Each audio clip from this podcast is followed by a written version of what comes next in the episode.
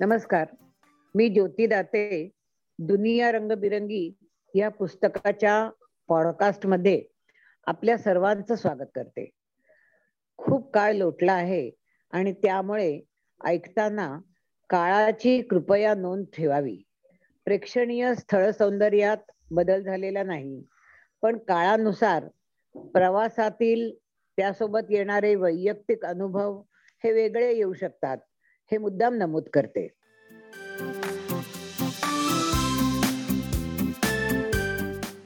Nairobi जंगलातील अद्भुत क्षण. विमानाने टेक ऑफ घेतला आणि माझे मन त्याहीपेक्षा वेगाने पुढे झेपावू लागले. कशी असेल ती नगरी जिच्याबद्दल इतके ऐकले आहे तिचे पहिले वहिले दर्शन कुठल्या स्वरूपात होईल? तिथले डोंगर दर्या नद्या नाले कोणकोणत्या स्वरूपात माझ्या दृष्टीपुढे आपले भांडार उलगडून दाखवतील. ही उत्सुकता हृदयात व डोळ्यातही मावेनाशी झाली.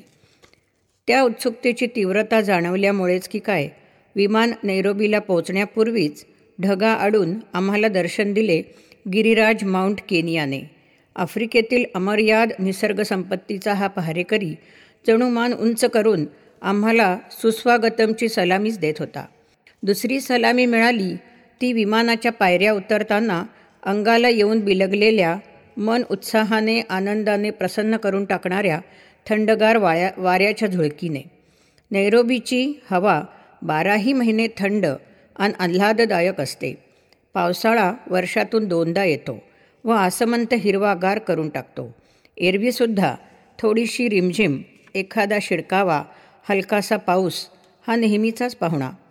गाडीतून घरी जाताना एक एक माहिती कानावर पडत होती. आणि डोळ्यांपुढे हिरवा गालीच्या उलगडत जात होता.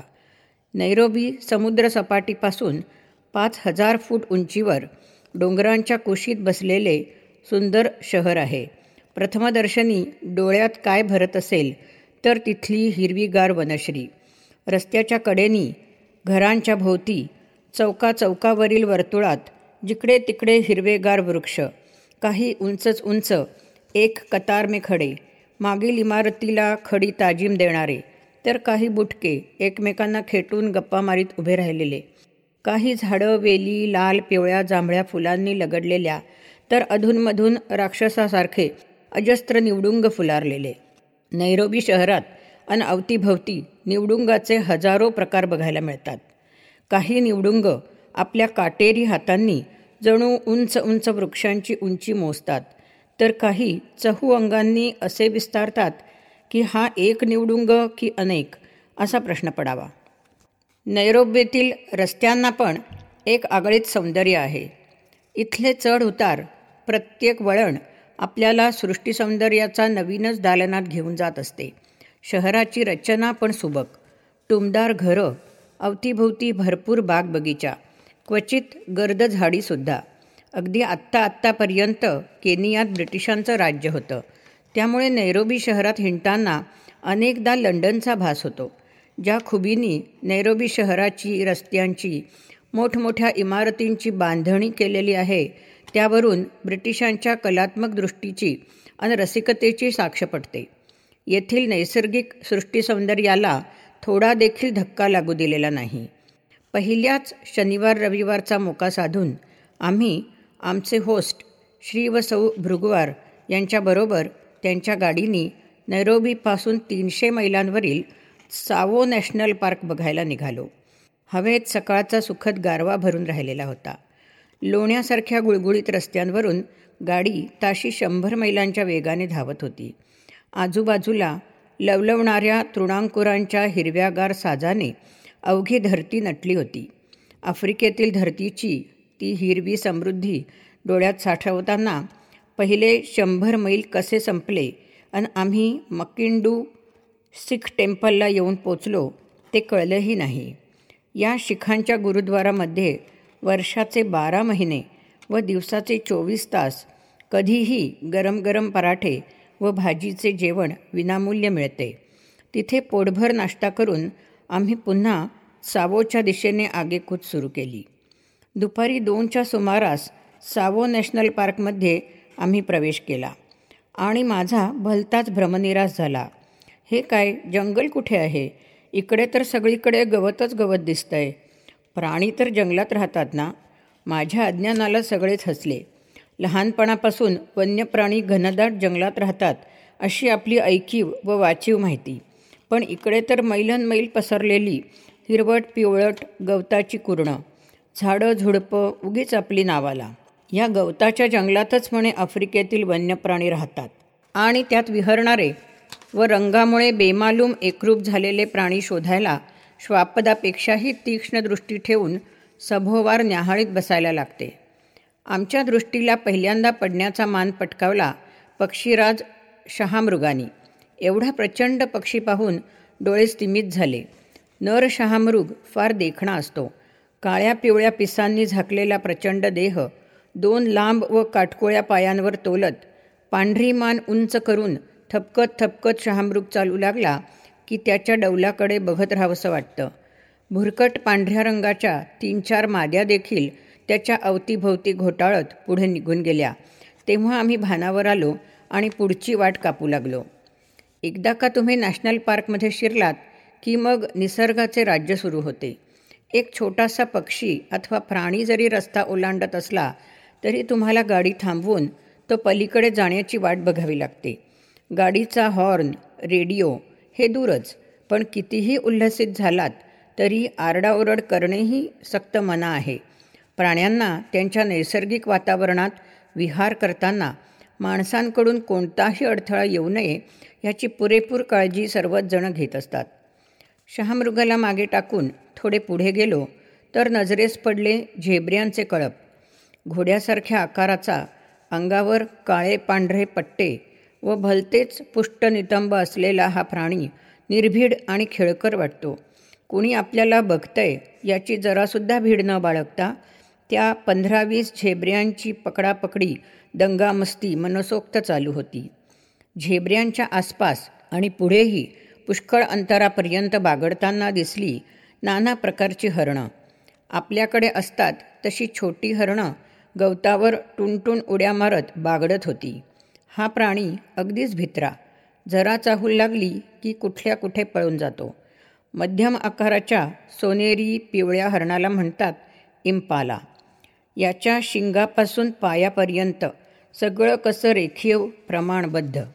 हरणांच्याच जातीतले मोठे काळवीटसुद्धा भरपूर पाहायला मिळाले. थोड्याच वेळात आम्ही पोचलो मझिमा स्प्रिंग्जवर.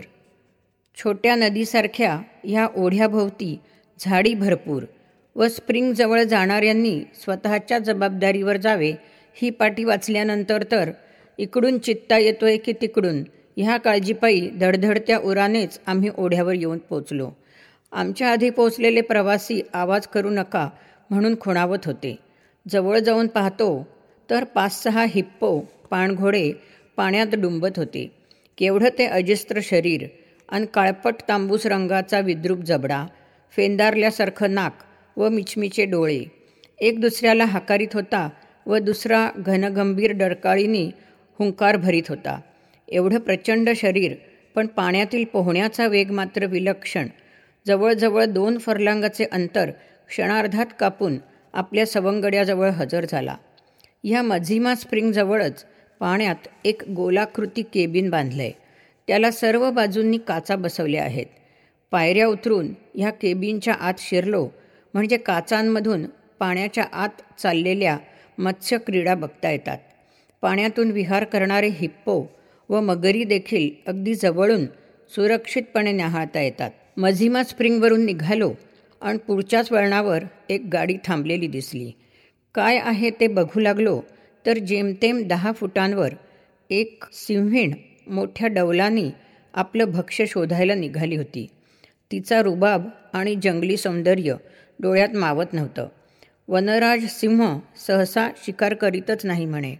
सिंहीण शिकार करते व सिंह मागून येऊन तिला एक चपराक मारून बाजूला करतो व स्वतः प्रथम गरम रक्ताचा यथेच्छ आस्वाद घेतो.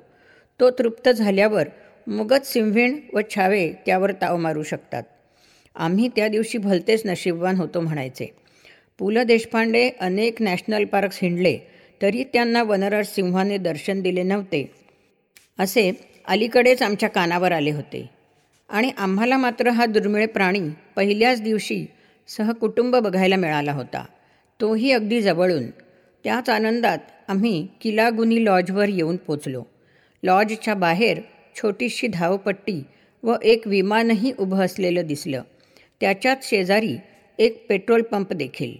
प्रवेशद्वारातून आत शिरल्यावर दिसलं ते मोठे मोठे खडक व अजस्त्र निवडुंगांनी शृंगारलेलं आवार. एका बाजूला पोहण्याचा तलाव तर दुसरीकडे हॉटेलची अर्धवर्तुळाकार इमारत.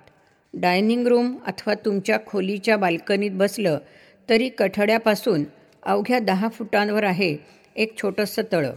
दिवसासुद्धा ह्या तळ्यातील पाण्याशी अनेक प्राणी झेब्रे हरणं रानमशी नाकावर सुळे असलेली रानडुकरं व तरतऱ्हेचे पक्षी हुंदडताना दिसतात. जरा ताजेतवाने होऊन आम्ही पुन्हा नशिबाची परीक्षा बघायला बाहेर पडलो आणि नशिबाने देखील हार मानायची नाही असेच ठरवले होते बहुधा. वाटेत दिसणारे थोडे झेब्र्यांचे व हरणांचे कळप ओलांडून पुढे गेल्यावर दृष्टीस पडले बायसन म्हणजेच रानम्हशी one of the big five म्हणून इकडे त्याचं बरंच कौतुक होतं. पण आपल्याला मात्र वाटतं की असतील जंगली व आकाराने मोठ्या. पण म्हणून मेल्या म्हशींकडे काय बघायचं? मात्र मारकुट्या म्हशी कशा दिसतात ते मात्र त्यांच्याकडे बघून ताबडतोब कळलं. तिथून जेमतेम दोन फरलांगावर गेलो नसू तोच उजवीकडील टेकाडावर उभा होता एक मोठा गेंडा. नाकाडावर भला मोठा सुळा असलेला. तो अजस्त्र प्राणी पाहून आम्ही अवाक झालो. आपल्याच मस्तीत जगाकडे तुच्छतेने पाहात तो उभा होता. विनाकारण रागावणारा अशी याची ख्याती ऐकलेली होती. जर का आमच्या गाडीकडे धावत आला तर आमची सगळ्यांची चटणी व्हायला वेळ लागायचा नाही. पण तो आमच्या विरुद्ध दिशेने धावू लागला व आम्ही सुटकेचा निश्वास टाकला.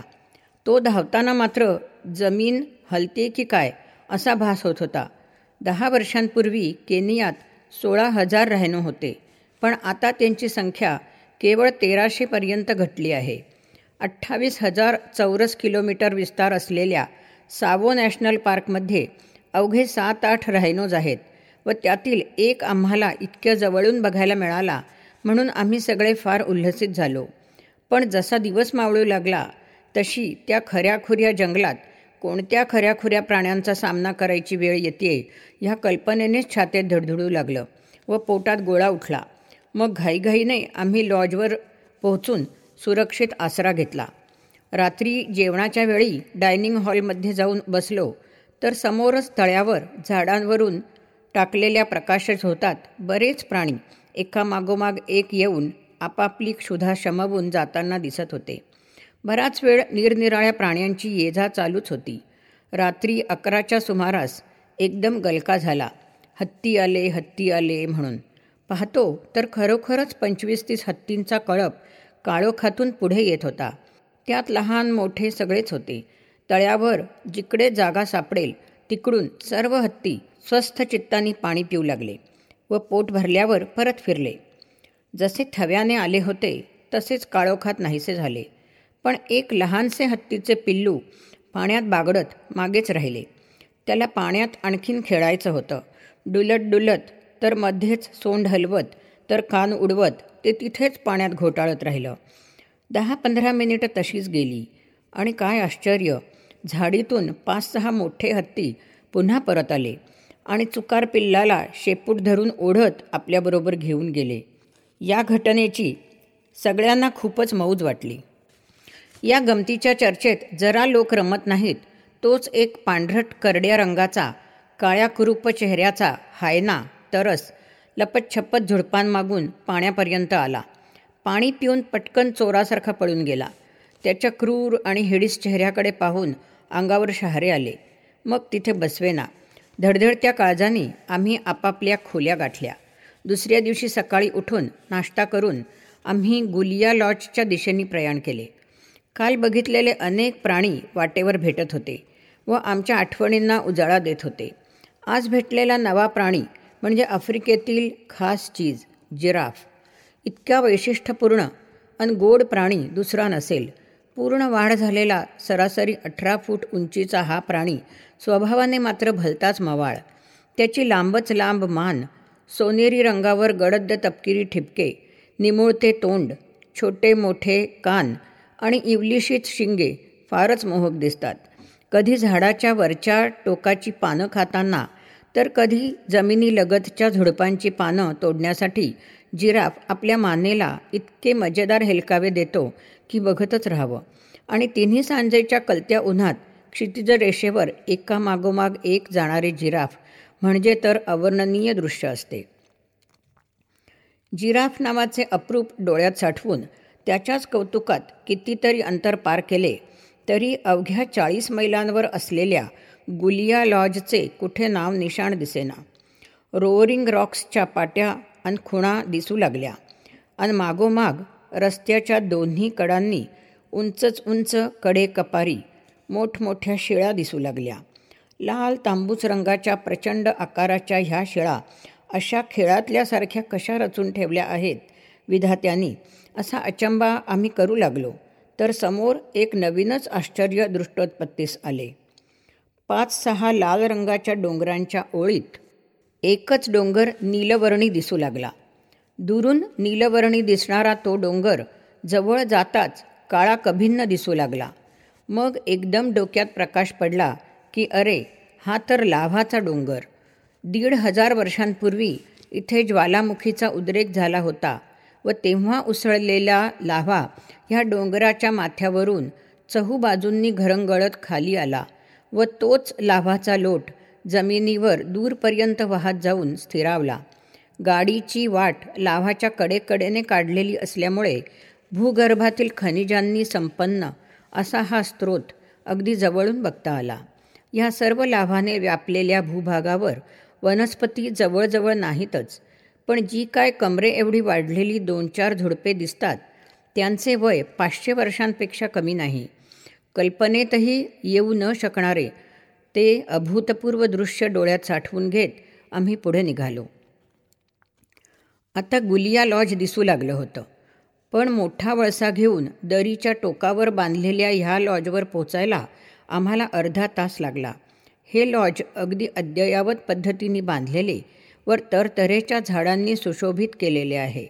ह्याचे वैशिष्ट्य म्हणजे सर्व खोल्यांच्या व जेवणाच्या दालनाच्या बाल्कनीतून समोर प्रचंड दरी दिसते. हिरव्या पिवळ्या गवतांनी व्यापलेले विस्तीर्ण पठार तसेच थोडीफार झाडी. त्यात वास करणारे जंगली हत्ती व इतर श्वापदं लॉज समोरील तळ्यावर पाणी प्यायला येतात. पण प्राण्यांबरोबरच आपलं लक्ष वेधून घेतं ते इथलं निसर्ग सौंदर्य. लॉजच्या दुसऱ्या टोकावरून जवळजवळ शंभर मैलांचा परिसर दृष्टीच्या टप्प्यात येतो. जंगलाच्या सौंदर्याचा तो अथांग विस्तार बघताना दृष्टी भोवंडून जाते. लॉजचा परिसर संरक्षित असला तरी अधूनमधून एखाद दुसरा चित्ता घुसखोरी करतोच. दोन तीन दिवसांपूर्वीच एका चित्त्यानी जेवणघरात प्रवेश केला होता. दुसऱ्या दिवशीच्या पार्टीसाठी आणलेल्या बकऱ्याच्या वासाने त्याला ओढून आणलं होतं. आरामात जेवण घेत बसलेल्या निश्चंक लोकांमधून तो स्वयंपाकघराच्या दिशेने जाऊ लागला. तोच रक्षकांनी आरडाओरडा केल्याने तो पळून गेला. व तो चुकला फकीर आजही येतो की काय? म्हणून आम्ही धडधडत्या काळजानी आणि थोड्या आशेनी जीव मुठीत धरून बसलो तरी चित्तेश्वरांनी काही आम्हाला दर्शन दिलं नाही. दुसऱ्या दिवशी सकाळी तिकडून निघालो व परतीच्या रस्त्यावर प्राण्यांचे व सृष्टीचे रूप पुन्हा पुन्हा डोळ्यात साठवून घेत सावो नॅशनल पार्कच्या बाहेर पडलो. नैरोबीला आम्ही परतलो खरे पण पाहिलेल्या निसर्गदृश्यांचा व वन्यजीवनाचा पगडा मनावर खोल खोल जाऊन बसला होता. नैरोबीमधील स्नेक पार्क म्युझियम व नैरोबीपासून चाळीस मैलांच्या अंतरावरील फोर्टीन फॉल्स चनिया फॉल्स व सात हजार फुटांवरील थंड हवेचे ठिकाण लिमुरू ह्या स्थळांना देखील भेटी देऊन आलो. एवढ्या छोट्याशा कालावधीत आमच्या मनावर तिथल्या वातावरणाने इतका खोलवर ठसा उमटवला. तर युगानुयुगे तिथलेच रहिवासी असलेल्या आफ्रिकन लोकांच्या मनावर त्या वातावरणाचा किती खोल परिणाम झाला असेल ह्या जाणीवेतून आफ्रिकन समाजाच्या जडणघडणीचा मागोवा घ्यायचा प्रयत्न केला. आज दिसणारा आफ्रिकन समाज हा बाह्यत खूपच सुधारलेला दिसतो. संपूर्ण पाश्चात्य पोशाख त्यांनी अंगीकारलेला आहे. पुरुष पॅन्ट व बुशर्टमध्ये व स्त्रिया स्कर्ट ब्लाऊजमध्ये वावरताना दिसतात. खास सणांना व समारंभांना मात्र पारंपरिक पोशाख पसंत करतात. तरुण व फॅशनेबल स्त्रियांमधील आवडती केशभूषा म्हणजे जात्याच कुरळ्या केसांचे अनेक लहान लहान चौकोनांमध्ये विभाजन करून त्यांच्या बारीक अळ्यांसारख्या वेण्या घालून निरनिराळ्या आकारात डोक्याभोवती गुंडाळायच्या. पंचवीस तीस शिलिंग देऊन करून घेतलेली ही केशभूषा पंधरा दिवस तरी सहज टिकते. रोजचा पोशाख फक्त युरोपियन पद्धतीचाच नसून बहुधा परदेशी बनावटीचा असतो. कारण नैरोबीतील बाजारपेठ परदेशी मालांनी तुडुंब भरलेली आहे. देशी उत्पादनांनी अजून फारसा वेग व आकार घेतलेला नाही. देशाची अर्थव्यवस्था ही मुख्यतः पर्यटनावर आधारलेली आहे. चहा कॉफीचे उत्पादन व निर्यातही मोठ्या प्रमाणावर होते. रस्त्यांवर जिकडे तिकडे इम्पोर्टेड गाड्या पळताना दिसतात. इमारतींचे बांधकाम व सजावटही पाश्चात्य पद्धतीचीच दिसून येते. सरकारी नोकऱ्यांमध्ये वरपासून खालपर्यंत आफ्रिकन्स असले तरी खाजगी क्षेत्रातील व्यापार उदीम बहुतांश आशियाई भारतीय व मुख्यत्वे करून गुजराती व शिखांनी काबीज केलेला आहे. आशियाई हिंदुस्थानी व पाकिस्तानी लोक तिकडे भरपूर संपत्ती व जमीन जुमला कमावून राहत आहेत. केनियाच्या अर्थव्यवस्थेच्या दृष्टीने आशियाईंचे केनियातील अस्तित्व आवश्यक असले तरी आफ्रिकन समाजाशी त्यांनी फारशी जवळीक साधलेली नाही.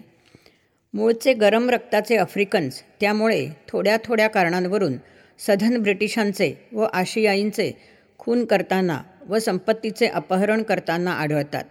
युगानुयुगे जंगली श्वापदांच्या सानिध्यात राहिल्यामुळे व स्वसंरक्षणासाठी मारण्याची व मरण्याचीही तयारी सदैवच आवश्यक असल्यामुळे थोडाफार हिंसाचार हा त्यांना नैसर्गिकच वाटतो.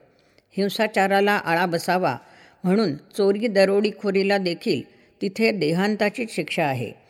म्युझियममधील चित्रे बघताना जाणवते की जंगली प्राण्यांच्या सानिध्यामुळे व जंगलातील वास्तव्यामुळे हे लोक त्यांच्याशी खूपच एकरूप झालेले असावेत.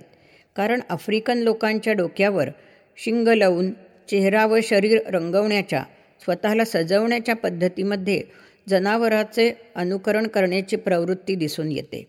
म्हणूनच आधुनिकीकरण बाह्यत कितीही झालेले दिसले तरी थोडा बहुत हिंसाचार ही त्यांची नैसर्गिक प्रवृत्तीच वाटते. आफ्रिकन समाजातील चालीरीती देखील आपल्यापेक्षा खूपच वेगळ्या आहेत. आफ्रिकन पुरुष तीन चार लग्ने सहज करू शकतो. गायी देऊन बायको विकत घ्यावी लागते. त्यामुळे ज्याला जास्त बायका व जास्त मुलं तो अधिक श्रीमंत. व म्हणून त्याला समाजात प्रतिष्ठाही अधिक. आपल्यापेक्षाही मोठमोठी एकत्र कुटुंब आफ्रिकन समाजातही आढळतात. कुटुंब प्रमुखाचा जर आकस्मिक मृत्यू झाला तर त्याच्या सगळ्यात वडील मुलाला पित्याच्या सगळ्यात लहान बायकोशी लग्न करण्याची परवानगी असते. आफ्रिकन स्त्रियांनाही विवाहपूर्ण लैंगिक स्वातंत्र्य भरपूर आहे. शाळा कॉलेजांमध्ये शिकणाऱ्या मुली देखील गरोदर असतात. सुतिकागृहात मॅरिड व अनमॅरिड असे दोन स्वतंत्र विभागच असतात. विवाहपूर्व अपत्याच्या पित्यास त्या संबंधित मुलीशी लग्न करण्याची सक्ती नसते. पण आपत्याच्या पालनपोषणाचा खर्च मात्र त्याला द्यावा लागतो. पुष्कळदा मुलीला लग्नाआधीची एक दोन अपत्य असतात व नवऱ्याच्या कुटुंबात ती सहजगत्या सामावली जातात. त्यामुळे लैंगिक स्वातंत्र्य असूनही अनवरस संततीचा प्रश्न त्यांना भेडसावत नाही.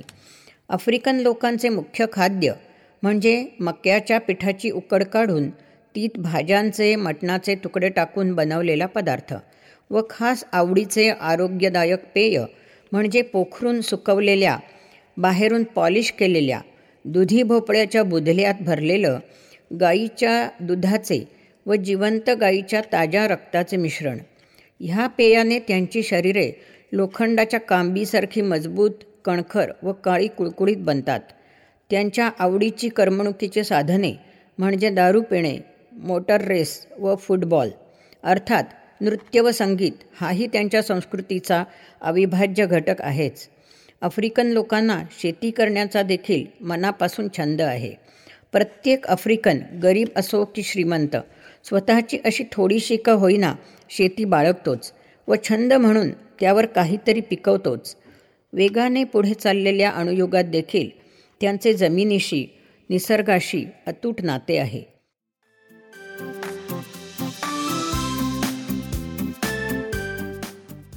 सदर पॉडकास्टमधील मते व अनुभव हे व्यक्तिगत आहेत. हा पॉडकास्ट ऐकताना कुणाच्याही भावना दुखावण्याचा किंवा अयोग्य माहिती देण्याचा लेखिकेचा अथवा ह्या पॉडकास्टच्या हक्कधारकांचा हेतू नाही. याची कृपया सर्व श्रोत्यांनी नोंद घ्यावी. ही नम्र विनंती.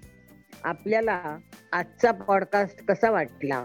हे Date Maifal at gmail dot com D A T E M A I F A L at gmail dot com या ईमेलवर जरूर कळवावा. धन्यवाद.